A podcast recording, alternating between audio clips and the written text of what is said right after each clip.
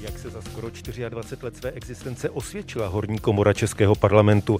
Bylo by na místě ji zrušit nebo zásadním způsobem změnit? Kolik lidí vlastně zná svého senátora? A proč k senátním volbám nechodí víc voličů? Nejen na tyto otázky budeme hledat odpovědi v další předvolební debatě radiožurnálu a Českého rozhlasu Plus, která právě teď začíná. Přeju vám příjemný poslech. Volby 2020. Debata radiožurnálu a Českého rozhlasu Plus. Našimi hosty jsou ve studiu historicky první předseda Senátu, dlouholetý senátor za Chrudimsko z KDU ČSL Petr Pithart. Dobrý den, vítejte. Dobrý den, děkuji za pozvání. Do Brna zdravím bývalou senátorku za zelené z volebního obvodu Brno město, bývalou předsedkyni Nejvyššího soudu a bývalou místo předsedkyni Ústavního soudu Elišku Wagnerovou. Dobrý den. Dobrý den. V Bruselu by měl být další host, který činnost horní komory sledoval z komory dolní. Je to bývalý poslanec a současný europoslanec ze starostů a nezávislých Stanislav Polčák. I vám dobrý den. Hezké odpoledne z Bruselu. A vracíme se zpátky k nám do studia v Praze na Vinohradech. Čtveřici hostů totiž uzavírá socioložka ze Sociologického ústavu Akademie věd České republiky a vedoucí Centra pro výzkum veřejného mínění Paulína Tabery. I vám přeju dobrý den. Dobrý den. Dodám, že naši předvolební debatu můžete nejenom poslouchat, ale můžete se na nás také dívat, tedy na nás tři, kteří jsme ve studiu na Vinohradech, protože kromě toho, že vysíláme klasicky rozhlasovou verzi na rozhlasových vlnách, tak vysíláme také videopřenos a to na webu radiožurnálu a také na Facebooku. A ještě jedno upřesnění pro ty z vás, kteří na nás nekoukáte, kteří posloucháte. Pokud máte pocit, že nám není úplně dobře rozumět, tak je to proto, že jsme se dohodli, že budeme mít celou hodinu roušky. Tolik na úvod. Senát je zakotven v České ústavě od roku 1992. Další čtyři roky trvalo, než se poprvé zaplnil, to znamená, že funguje od roku 1996. Nejenom na počátku se vedly debaty o tom, jestli a případně jaký má horní komora parlamentu smysl. Máte pocit, že Senát za těch skoro 24 let své existence prokázal, že je důležitý a že nejde o zbytečnou instituci, pane Pidharte? No to bychom museli udělat ve velmi podrobnou probírku vším tím, co Senát opravil, pokud jde o normotvorbu. To jsou často, vypadá to jako detaily, chybí půl věty nebo přebývá a e, život milionů to ovlivňuje víc, než třeba bezprostředně e, lidi ovlivňuje ústava.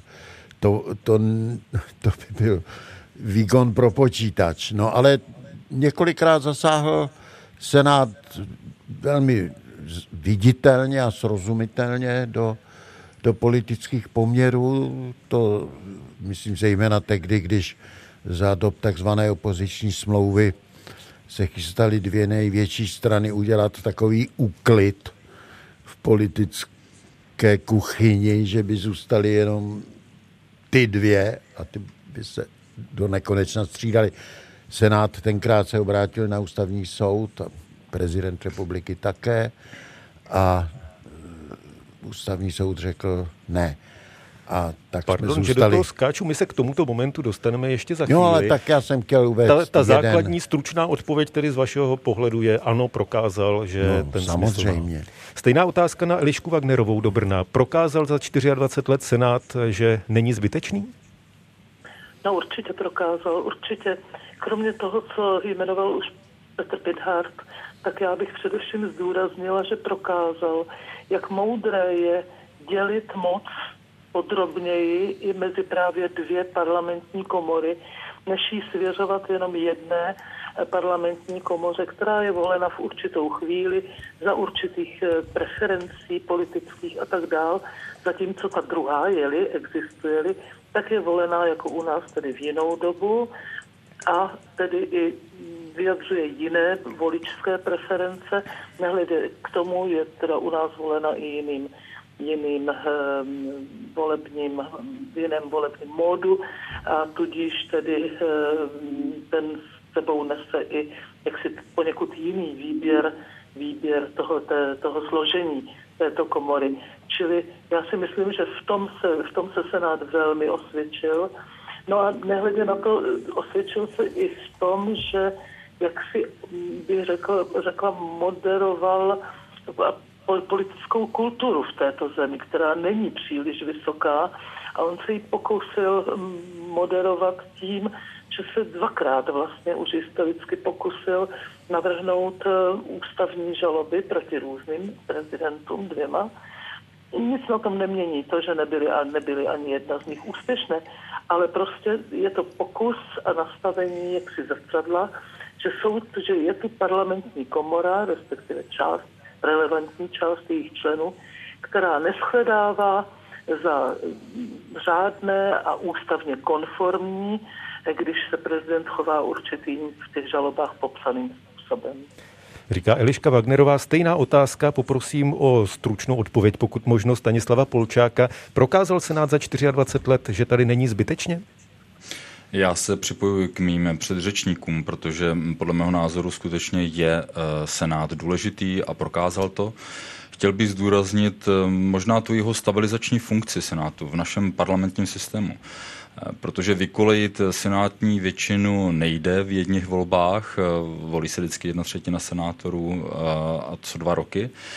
A myslím si, že právě to je důležité, že vlastně nemůžete otočit zcela eh, většinu v Senátu a je to podstatné například z hlediska ochrany ústavnosti a z hlediska ochrany lidských práv. Eh, myslím si, že právě v tomto plní eh, Senát stabilizační funkci, takovou kotvu, kterou je dobré mít a já jsem rád, že ji skutečně v naší ústavě máme. Stejná otázka i na Paulínu Tabery. No, to asi dost záleží, jak to v tom veřejném mínění, to prokázání důležitosti budeme měřit. Ono se dá měřit jako různými způsoby. Můžete se nejdřív, a to není veřejné mínění, podívat na volební účast, což ale nemusí být nutně vypovídající u těch voleb druhého řádu. Můžete se podívat to, jak, na to, jak lidé hodnotí důležitost těch voleb což je hodnotí méně důležitě než třeba volby do poslanecké sněmovny nebo prezidentské volby, ale pořád my jsme se takovou otázku naposled ptali v roce 2019 a pořád to byla více než polovina lidí, která říkala, že tyto volby mají, mají význam a, a mají smysl. Nebo se na to můžete dívat eh, skrze důvěru. My 20 let každý měsíc měříme důvěru Senátu. A z těch institucí je to jedna ze velmi zajímavých institucí, protože zatímco vláda a poslanecká sněmovna, zejména vláda, ta prochází obrovskými fluktuacemi. Poslanecká sněmovna podobně. Ten Senát měl tradičně nižší důvěru než poslanecká sněmovna, ale když se podíváte na tu projekci těch 20 let, najednou zjistíte, že je to komora, které systematicky velmi pomalu stoupá důvěra. Z nějakých, dejme tomu, pod 20% se to, se to šplhá k 30 nad 30%. A je to velmi systematické a nejsou tam žádné jako velké, velké propady v, v hodnocení důvěry, důvěry Senátu. My jsme se také ptali, respektive agentura Median pro Český rozhlas před, provedla exkluzivní průzkum a ptali jsme se nejen na to, jak vnímají důležitost Senátu obyvatele České republiky. Výsledky toho exkluzivního průzkumu pro Český rozhlas teď schrne kolega Václav Štefan. Václavé, dobrý podvečer.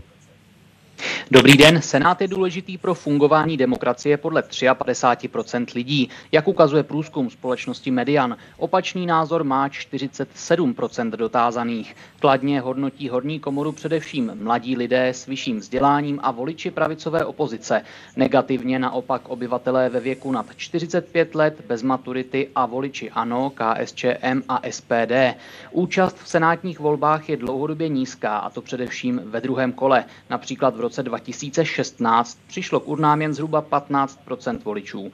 Podle průzkumu jsou dotazovaní nejvíc spokojení s horní komorou, co by ústavní pojistkou demokracie. Jen pětina dotázaných ale dokázala říct jméno svého senátora. Třetina lidí se chce u voleb rozhodovat podle osobnosti kandidáta. Obdobný počet pak podle jeho stranické příslušnosti. Průzkumu společnosti Median se 9. a 10. září zúčastnilo přes tisíc lidí starších 18 let. Říká kolega Václav Štefan, díky naslyšenou. Naslyšenou. A já se v předvolební debatě radiožurnálu a Českého rozhlasu Plus vrátím k socioložce Paulíně Tabery. Když jste slyšela tedy ten výsledek, 53% lidí v průzkumu agentury Median tvrdí, že je důležitý Senát, 47% že není. Máte pocit, že ti, kteří odpovídají ať tak nebo tak, vycházejí z konkrétních věcí, z konkrétních rozhodnutí, anebo vycházejí z nějakého obecného pocitu nebo třeba z předpojatosti k Senátu? No, já bych jenom ještě, ještě na, na úvod dodala, že, že mi přijde velmi vtipný, že ta třídění, která byla tady zmiňována, to znamená, kdo, kdo, kdo si myslí, že Senát je důležitý a není, vycházejí velmi podobně, jako vycházejí nám. A vycházejí tak od 90. let, takže ta segmentace dokonce i stranická je velmi podobná. Ta ODS a te, v, té, v té době ODA byly ty strany pro, pro ten Senát, naopak ČSSD proti, což je, což je vlastně myslím způsobem zajímavý a opět mladí, mladí lidé v té době byli pro Senát. Ale já bych se vrátila Eh, k tomu, eh, k tomu, co jste říkal, tak eh, na co se, teď jsem se... Ptal jsem se, jestli Pardon. lidé vycházejí, vycházejí z konkrétních ano. rozhodnutí, anebo jestli je to dlouhodobý pocit, který vlastně s těmi konkrétními rozhodnutími nebo s tím, co se opravdu odehrává v Senátu, nesouvisí. Uh, vlastně je to tak, že když si ty lidi rozsegmentujete, tak eh, máte tam lidi, kteří se zajímají silně o politiku a nezajímají. Takže na vaši odpověď na vaši otázku je, ano, někteří lidé vycházejí z konkrétních informací a zkušeností, někteří lidé skutečně vycházejí z velmi povšechných informací a moc, moc vlastně nevěnují, nevěnují ty pozornosti politice. Proto je užitečné potom vlastně ty názory ještě segmentovat na ty s zájmem o politiku a s nezájmem. Ale e, jenom abych dodala, abych to ilustrovala úplně, úplně konkrétně v roce 1993, když se ještě IVVM ptalo na to, jestli má být poslanecká sněmovna a senát a jenom senát, tak se zrovna v tom výzkumu ptali i na to, jestli lidé znají ústavu. A já jsem si ta čísla schválně vypsala, 3% odpověděli podrobně, 46% zběžně a 51% vůbec ne. Takže to je možná odpověď taky na tu vaši otázku. Eliška Wagnerová byla senátorkou ještě před dvěma lety, to znamená relativně nedávno. Trápilo vás a trápí vás, že skoro polovina lidí, 47%, považuje podle toho průzkumu agentury Median Senát za zbytečný? No tak trápí. Já to beru jako fakt. A spíš jsme se zamýšleli ještě i v Senátu z té komisi pro ústavu a parlamentní procedury, které jsem neměla čest Eh, předsedat eh, nad tím, co by bylo možné udělat, aby se právě ta eh, atraktivita voleb senátních zvýšila. My si totiž myslíme, bo tehdy jsme si mysleli, že je to dáno tedy několika faktory. Je samozřejmé, že Senát tím, že nemá přímý vliv na tvorbu té aktuální politiky, tak ho není tedy tak atraktivním orgánem, jako je tedy poslanecká sněmovna, která skutečně tu politiku, politiku vytváří. Senát je prostě komorou kontrolní. No tak jako z toho se odvíjí a teď navíc kontrolní, eh, bych řekla i z hlediska odborného. Jo, a to, to už je cosi, co přece jenom pro lidi je poněkud odtažité. Takže je jasné, že to není tak přitažlivé. No, druhá věc, ale která jako tam zaznívala, já ji považuji také za relevantní, že tedy jsou ty dvě kola těch eh, senátních voleb. To první kolo to se podařilo prosadit, že se teď koná eh, s těmi dalšími volbami, které se v ten, který termín tedy také konají, tak tam je ta účast jakž tak tedy dobrá. Ale to druhé kolo, které už jako jede vlastně solo, které se koná za 14 dní po prvním, tak tam skutečně už přijde méně lidí a teď jsme si kladli otázku, proč to je. No a zjistili jsme, a já jsem to zjistila i při své volební kampani, rozhovory s voliči, že oni vlastně mm, to nevědí.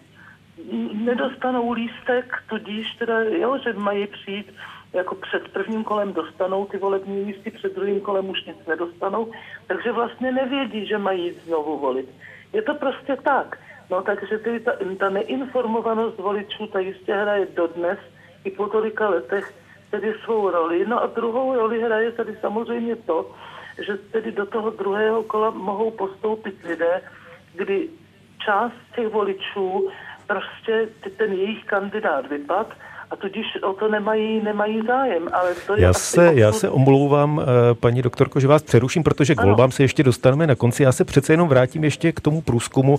53 lidí dů, považuje Senát za důležitých, 53%, 47% za zbytečný. Eh, Petr Pidhart byl vlastně dvakrát předsedou Senátu, potom byl dlouho místopředsedou Senátu. Eh, vy jste považoval za důležité a snažil jste se třeba zvýšit zájem lidí a pochopení lidí pro to, že Senát je důležitý?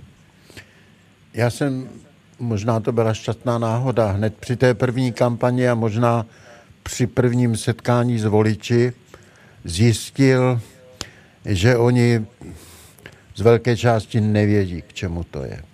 Ale že se, že se stydí zeptat. A já jsem tu moji kampaň začal tím, že jsem přátelsky nepovyš, nepovyšujícím se způsobem jim pěkně vysvětloval, o co jde.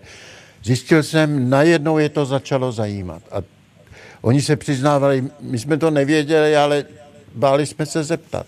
A ono to není tak složité. Tak já jsem učitel, tak mě to docela bavilo. Já jsem jim říkal, to máte jako, když se prostě eh, včera večer jste se se ženou dohodli, že něco bude tak a tak a druhý den vám prostě svitne a řeknete si, neměli bychom se na to podívat ještě jednou. Mně napadlo, že to je přece každý máme v sobě první a druhou komoru. V první se rozhodneme a ve druhé se na to podíváme ještě jednou. A náhle to vidíme trochu jinak. Všichni to známe a na tomhle to vlastně funguje. Někde ve světě se senátům takhle říká thought, druhé zamyšlení, nebo komora reflexe. Ale musíte to těm lidem vysvětlit a nesmíte prostě se na ně zlobit, že to neznají a že se stydí zeptat. To, to byly, proto já jsem mohl třikrát vyhrát eh, po sobě nad velmi silnými figurami eh, ODS, já sám teda Pražák, někde na Chrudímsku, protože jsem takhle k těm voličům přistupoval. Vy říkáte, že je potřeba to vysvětlovat. Na druhé straně, pokud 47% lidí to po 24 letech nechápe, či je to chyba? No tak to jsou ty lidi, kteří na ty schůze předvolební samozřejmě nepřijdou a asi taky si nečtou eh, doma večer po práci v kuchyni ústavu a eh, no musíme, jak to říkala kolegyně, musíme to brát jako fakt prostě a nepohoršovat se nad tím, ale samozřejmě nelámat hůl eh, kvůli tomu nad senátem. To by byla, to by byla hrubá chyba. Eh, v Bruselu nás stále poslouchá Stanislav Polčák, bývalý poslanec, současný europoslanec. Eh, vy byste měl nějakou radu pro senátory, jak ten poměr o kterém mluvíme, 47 ku 53, zbytečný versus důležitý, jak ho posunout? Já myslím, že to je skutečně o dlouhodobé systematické práci. Myslím, že to říkala paní kolegyně Tabery, tam je vidět eh, systematický posun. Myslím, že Senát se skutečně zžívá s tou českou kotlinou. Možná, že těch 24 let už je poměrně hodně, ale eh, je, je patrné, že ta čísla skutečně jdou nahoru. Byť samozřejmě by to mělo být lepší. Eh, jak, jak poradit senátorům? Já myslím, že asi ne, nebrat si příklad ze sněmovny. Prostě samozřejmě, pokud by se v Senátu chovali senátoři podobným způsobem, jako se chovají poslanci, tak si myslím, že by možná média více referovala o jednání Senátu, ale já to nepokládám za dobrý eh, způsob. Myslím, že touto systematickou prací eh, Senát eh, své místo již prostě osvědčil a prostě podá. Myslím, že prostě se jenom potřebujeme zžít znovu s tímto ústavním principem a to je prostě na dekády. Říká europoslanec Stanislav Polčák, který je spolu s Petrem Pidhartem, bývalým předsedou Senátu, s bývalou senátorkou Eliškou Wagnerovou a ze socioložkou Pavlínou Tabery, hosty předvolební debaty radiožurnálu a Českého rozhlasu Plus. Volby 2020. Debata radiožurnálu a Českého rozhlasu Plus. Tady už několikrát zaznělo a konec konců i v tom průzkumu agentury Median eh, to zaznívalo od respondentů, že Senát je pojistkou. Eh, když se podíváme na statistiky, tak Senát na konci každého dvouletého období zveřejňuje statistiky své činnosti. Poslední souhrně tedy z roku 2018 bilancuje 22 let existence horní komory. Za tu dobu senátoři vrátili poslanecké sněmovně 30% zákonů, konkrétně to bylo přes 500 norem.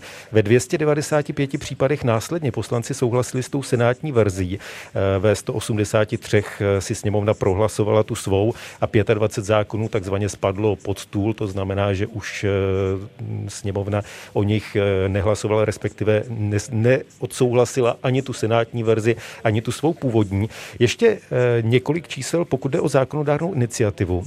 Za těch prvních 22 let své existence navrhl Senát 227 zákonů, pouze 43 z toho prošlo i sněmovnou a stalo se součástí eh, našeho eh, zákonodárství. Eh, paní Wagnerová, máte pocit, že ta čísla jsou dostatečně vysoká, že za těch 22 let s těmito čísly Senát opravdu dostatečně prokázal, že tou pojistkou je?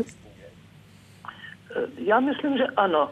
A jak se ovšem sám zmínil, že pouze určité procento prošlo sněmovnou, které třeba Senát navrhl tedy jako e, zákony nebo novely zákonů. Já sama mám tu zkušenost, že e, jeden můj návrh zákona prostě jsem e, předávala sněmovně, ta ho tam sušila, sušila No a nakonec prostě dospěla ke, ke svému konci volebnímu období konci a tudíž teda ten, ten, ten návrh spadnul pod stůl.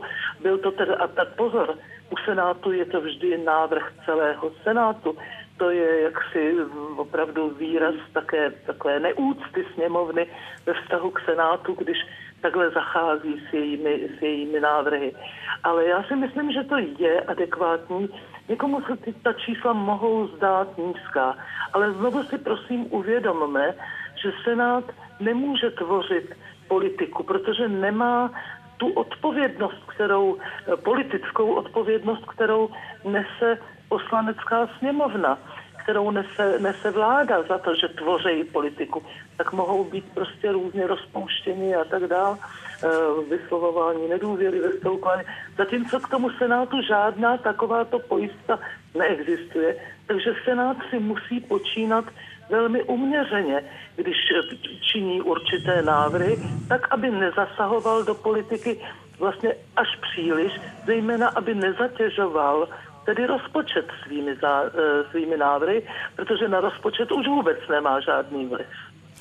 Eliška Wagnerová řekla, že pouhých 43 schválených eh, zákonů, které původně navrhoval Senát, je jistým výrazem neúcty ze strany poslanecké sněmovny. V poslanecké sněmovně seděl Stanislav Polčák. Eh, co tomu říkáte? Je to na místě, tato slova? Já myslím, že jsou docela na místě, protože skutečně je důležité vyzdvihnout uh, tu pravomoc, kterou Senát má jako celek. To není pouze návrh, který dává jeden poslanec nebo skupina poslanců. Na takovémto návrhu už se eh, musela domluvit eh, společenství senátorů a prostě najít se v této komoře většina.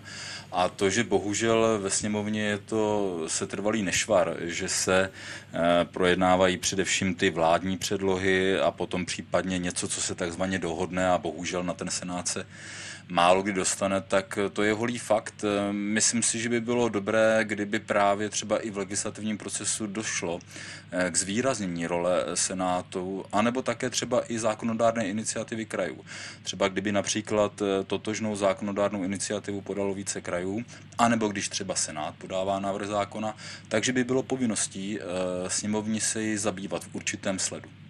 Na druhé straně, eh, když eh, tedy mluvíme o vztahu poslanecké sněmovny k Senátu, eh, nepodporují vlastně poslanci, a to napříč politickými stranami, protože v průběhu těch 22 let, ze kterých je tato statistika, se měnily strany jak v koalici, tak ty, které měly většinu v Senátu, tak nepřispívají tím vlastně, nebo nepřispívali tím napříč všechny politické strany právě k tomu, že v současné době 47% lidí si myslí, že Senát je zbytečný? Ještě na Stanislava Polčáka jako na bývalého poslance. Eh, já osobně si myslím, že samozřejmě na tom mají podíl i politické strany, to je nepochybné. Um, oni, eh, když takhle dlouhodobě třeba vyjadřují určité opovržení vůči Senátu, tak uh, tím uh, také dávají na, najevo něco společnosti.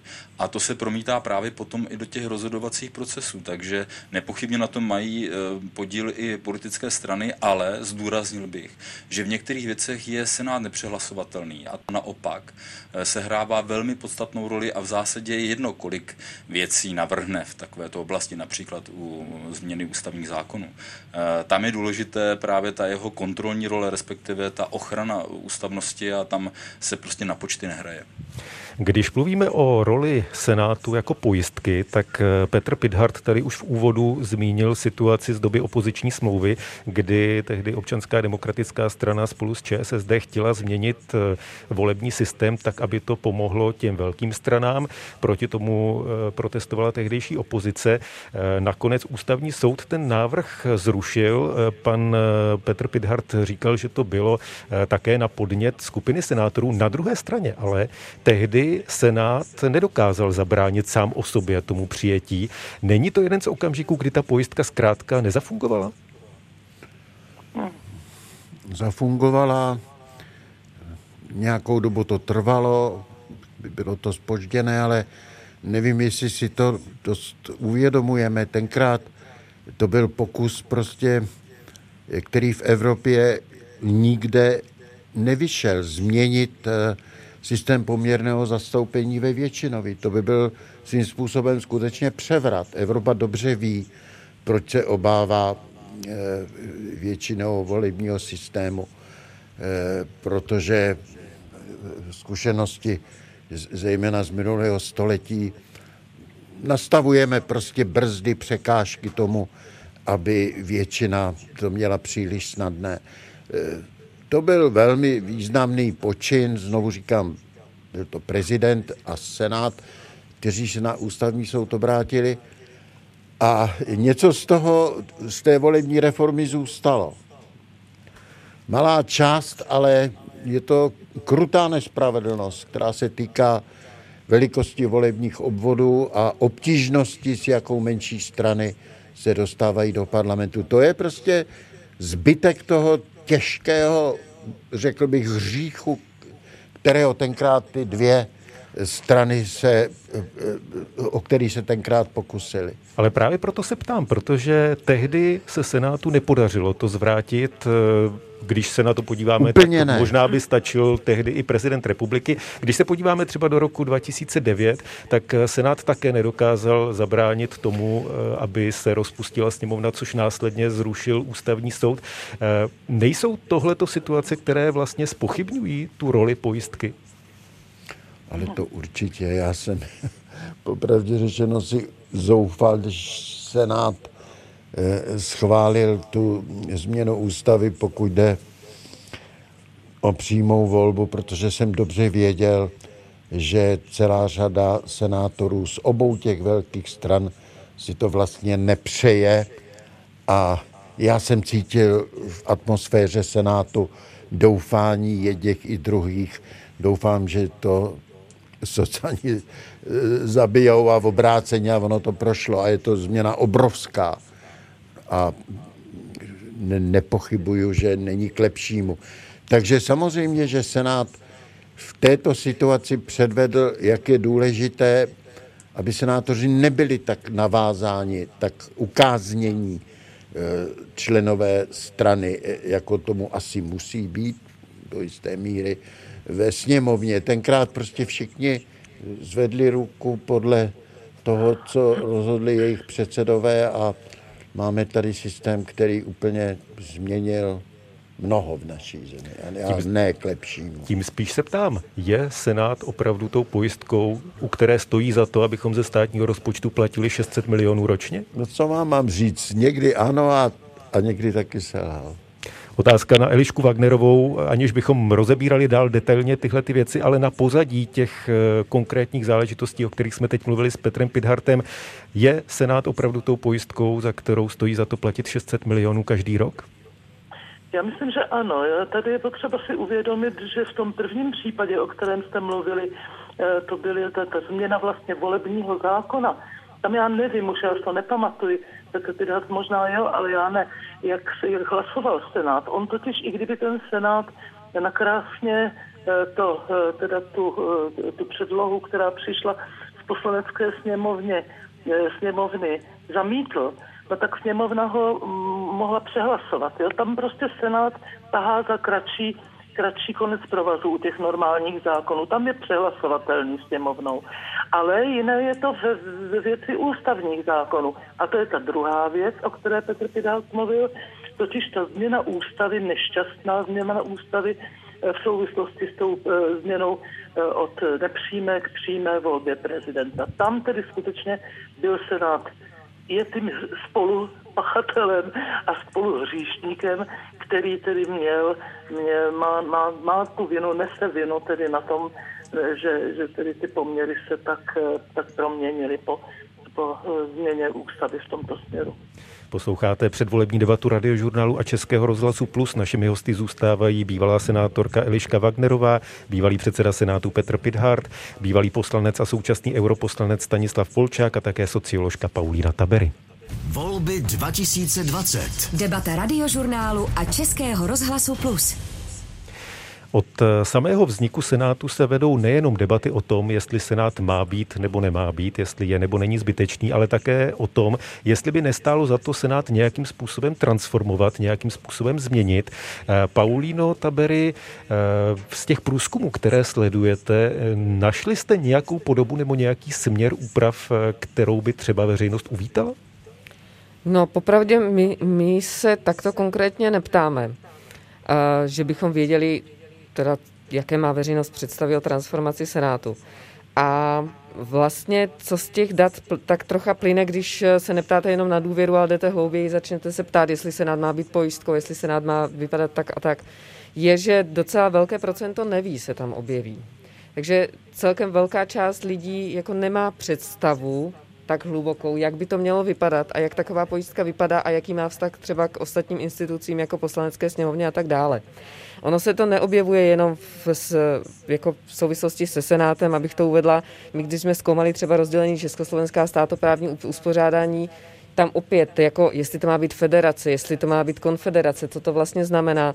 Eh, u takto těžkých otázek jsou to skutečně těžké, dokonce odborné otázky na to veřejné mínění. A tam vám prostě velká část lidí dokonce řekne, že, že vlastně neví, že se k tomu neumí vyjádřit tím směrem, který tady v těch uplynulých 24 letech zaznívá v debatách o možné transformaci Senátu asi nejčastěji, tak to je model jakési regionální komory, eh, jako příklad se uvádí třeba Německo nebo Rakousko. Jedním z těch, kdo veřejně zastával názor, že tímto směrem by se Senát mohl změnit, byl před lety Stanislav Polčák a jeho kolegové ze starostů a nezávislých. Eh, myslíte si stále, že by to byla správná cesta? Uh, no děkuji, že se na to ptáte, protože je pravdou, že my jsme se u nás v našem hnutí právě touto myšlenkou jaksi těsnějšího propojení Senátu s eh, kraji zabývali. Bylo to i v reakci na to, že vlastně nám přibyly další nové volby, ty prezidentské, a že těch voleb už prostě zkrátka bylo trochu moc.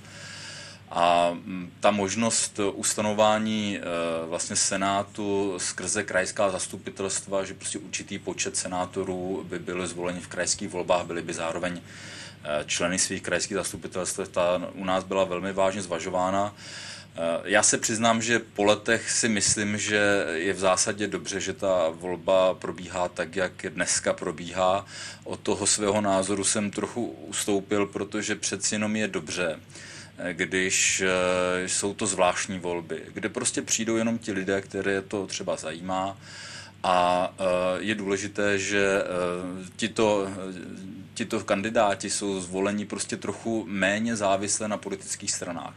A to vlastně potom ukazuje, že ten Senát může právě plnit tu roli pojistky. Takže jestli se mě ptáte, zdali bych na tom svém názoru eh, trval, myslím si, že to je k diskuzi, ale za současné situaci bych si radši do, dopřál ten luxus dalších jedních voleb navíc a prostě volit senátory eh, ve speciálních volbách, tak jak tomu máme dneska. A ještě dovolte jenom jednu, jednu poznámku.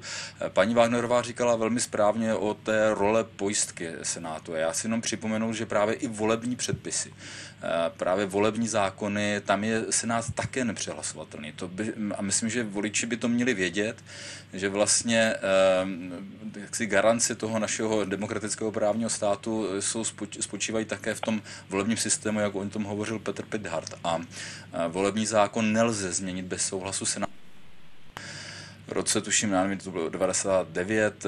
2000 eh, tehdy senát... senát souhlasil s tím návrhem, proto tehdy prošel, ale pojďme se už k tomu nevracet. Mm-hmm. K té otázce možné reformy Senátu směrem eh, k nějaké regionální radě, tu odpověď velmi pozorně poslouchal Petr Pithart.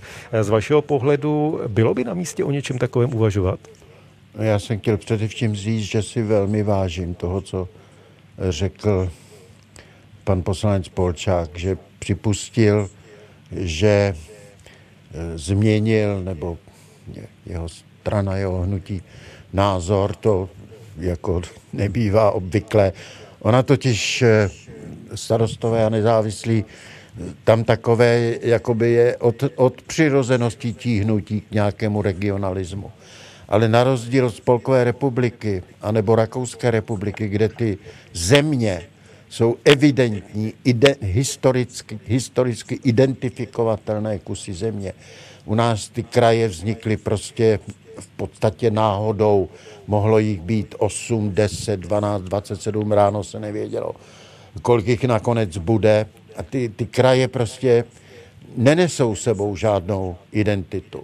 Tak to je jeden důvod, proč být proti. A teď řeknu něco riskantního, ale prosím, já si myslím, že by to mohlo vést k dalším tenzím a napětím, že by se vytvářely koalice krajů.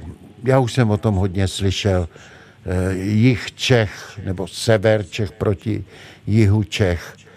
Eh, bylo by o co se přijít a, a radši ne. Ať je, můj obvod byl přes dva kraje a přes tři okresy. Mě to vůbec nevadilo. Já jsem naopak se cítil být zástupcem občanů, nejenom toho svého regionu, tím, že jsem to měl takhle přes ty hranice. Já jsem to pokládal za pozitivum a velmi bych varoval, aby se k tomuhle, k takovéto reformě e, přistoupilo Senát jako, e, jako vývařisko nějakých regionálních konfliktů. Ne, ne, prosím, ne. O reakci se hlásila Paulína Tabery, poprosím stručně. Jenom jsem rychle chtěla do, doplnit nebo navázat na pana Polčáka, který říkal, že je rád, že máme komoru, kam se volí jiným způsobem. My to skutečně vidíme i v datech, že se ptáme lidí, jestli volí konkrétní osobu, nebo toho kandidáta spíše konkrétní osobu, stranu nebo obojí. A co se týče těch stranickosti, tak tam to má nejméně procent. Lidé buď volí podle strany i osobnosti, nebo podle osobnosti.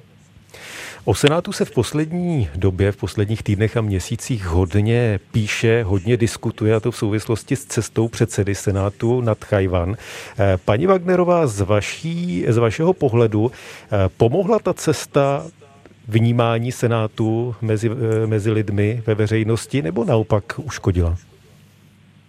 Tak tady jistě bude záležet na politické orientaci toho kterého občana, který bude tu cestu posuzovat, protože eh, je zřejmé, že eh, stoupenci, teď to řeknu, eh, prezidenta republiky především, ti asi budou rozpačití nad tou cestou, protože prezident ji jednoznačně odsuzuje.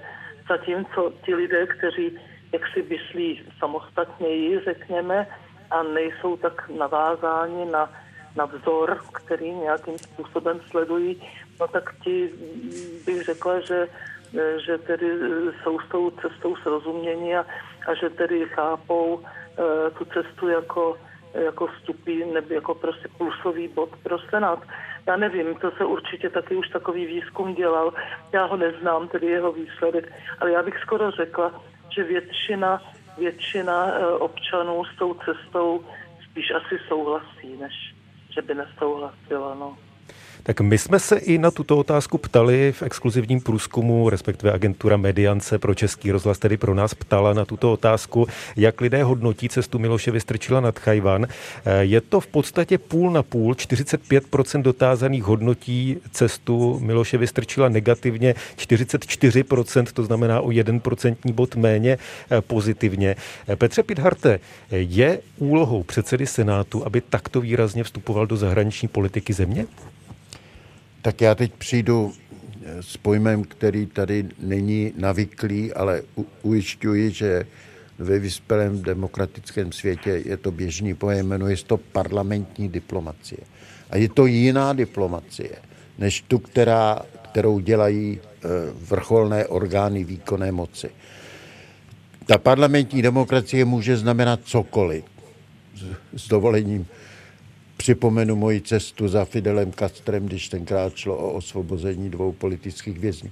To jsou věci, které e, vládní lidé, tak říkajíc, a dokonce ani příslušníci, poslanci vládních stran ve sněmovně nemůžou udělat, ale e, tady máte volnější ruce, můžete zkoušet, jít na hranu, e, moderovat, navazovat kontakty tam, kde prostě e, jsou zdi mlčení. To všechno je úkolem parlamentní diplomacie a v tomto smyslu má předseda Senátu prostě volnější ruce.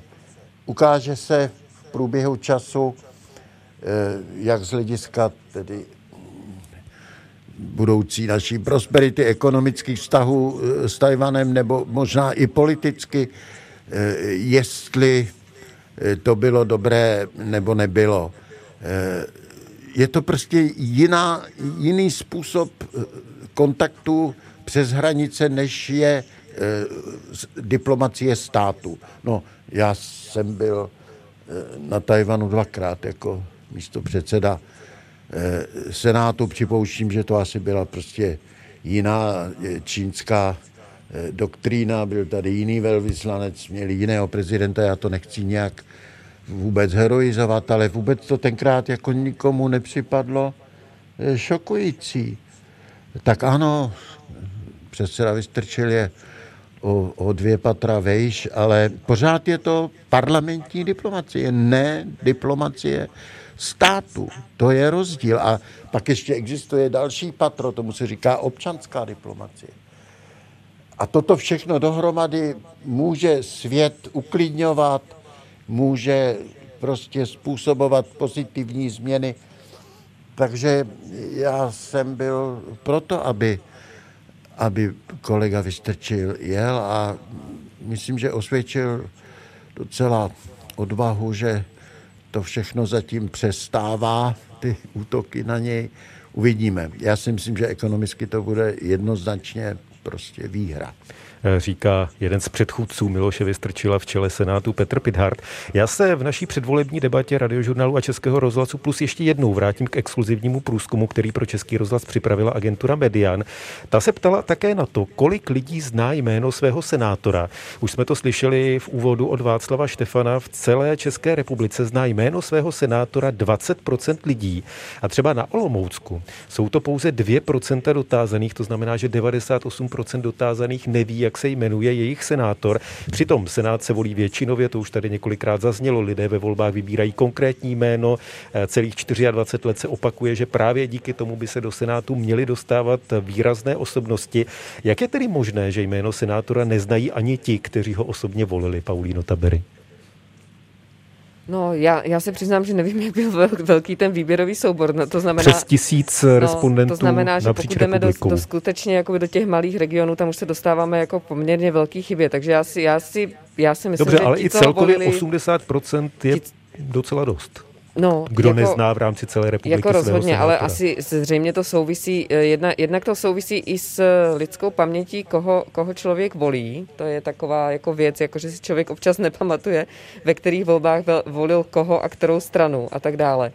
A další věc tam samozřejmě je, že je tam o něco, o něco nižší účast a někteří se nedostavují, jako volí sice někoho do Senátu, ale volí ho v prvním kole a ta motivace, jak ji zmiňovala i Eliška Wagnerová v druhém kole, třeba nejít k volbám, protože ten váš kandidát tam není, tak už se o to nezajímáte. Takže ono to asi zase není jako tolik překvapivý. Myslím si, že kdybychom se ptali, jestli v poslanecké sněmovně víte, kdo jsou ti vaši poslanci, jako taky asi by člověk... Na druhé straně, ale v poslanecké sněmovně člověk volí stranu, volí x lidí, není úplně jednoduché eh, ale volí v rámci svého hlasům toho, koho obvodu, chci posunout, jako... zatímco tady na tom papíru mám zkrátka jedno jméno. Je to, je to, je to tak samozřejmě, no a je to, je to dáno tím, že ta volba není třeba tolik polarizovaná, jako je třeba prezidentská volba, nebo něco takového. Prostě není to tolik jako předmětem, je to mnohem smírnější, mnohem eh, vlastně běžnější volba. Tak eh, jako vždycky, vždycky já, já vlastně jsem asi dalece kritizovat, jako ano, všichni občané by se měli zajímat o to, co se děje v jejich zemi a tak dále. Na druhou stranu vždycky přemýšlím o tom, jestli není to je vlastně jako luxus, že se nemusíme zajímat, protože, protože to funguje nějakým způsobem. Ale to teď nechci jako vůbec říkat, že bychom neměli participovat nebo bychom se toho neměli účastnit, ale zjevně, zjevně to není tak, tak palčivý téma. U senátorů se od začátku, od vzniku senátu hodně mluví o vazbě na region, o tom, že jsou eh, zvoleni za ten konkrétní volební obvod. Eh, Stanislav Polčák zastupuje stranu, která vychází z regionu starosty a nezávislé. Eh, máte pocit, že tahle ta vazba opravdu funguje dobře? Ano i ne. Musím říci, že um, mám pocit, že ta vazba je zjevná, že opravdu uh, ty obvody reprezentují prostě určitou část území. To je nepochybné a ten senátor většinou by měl mít už nějakou vazbu k tomu území. Prostě ty doby, kdy Eh, do nějakého senátního obvodu strana jenom nominovala a potom byl takový kandidát zvolen. Eh, to, to myslím, že je schopná osobnost typu právě paní Wagnerové nebo pana Pidharta, ale dneska už myslím, že je nutné, aby ten senátor, ten kandidát byl spjat s tím obvodem. A pokud říkám, že ne, Eh, tak mám pocit, že právě ty obvody, jak jsou vyloženě jenom administrativní, prostě úplně umělé obvody a neustále se s nimi ještě do nedávna hýbalo, tak samozřejmě příliš nezakotvily, nejsou zžité s tím územím jako takovým. Eh, ale při, vším, při všem respektu k té položené otázce, já si myslím, že ta územní složka eh, právě té volby je v, tom, v té roli Senátu strašně podstatná. Je prostě opravdu eh, nabývá na významu, řekl bych, s postupujícím každým rokem. Jedním z argumentů, který pravidelně používají odpůrci Senátu, a tady už jsme se o tom také několikrát zmínili, je nízká volební účast v senátních volbách. Když se podíváme na konkrétní čísla, tak před dvěma lety ve druhém kole byla volební účast pod 17%, o dva roky dříve dokonce pod 16%, ještě méně lidí chodí k volbám v doplňovacích volbách, třeba letos na Teplicku ve druhém kole volilo necelých 10% lidí, před 6 lety v Praze 10, dokonce 8 a 3 čtvrtě procenta voličů. Eh, Eliško Wagnerová, nestálo by za to zauvažovat o změně eh, volebního systému, aby třeba ty volby byly jenom jednokolové? Tak Senát se o takovou úvahu pokoušel.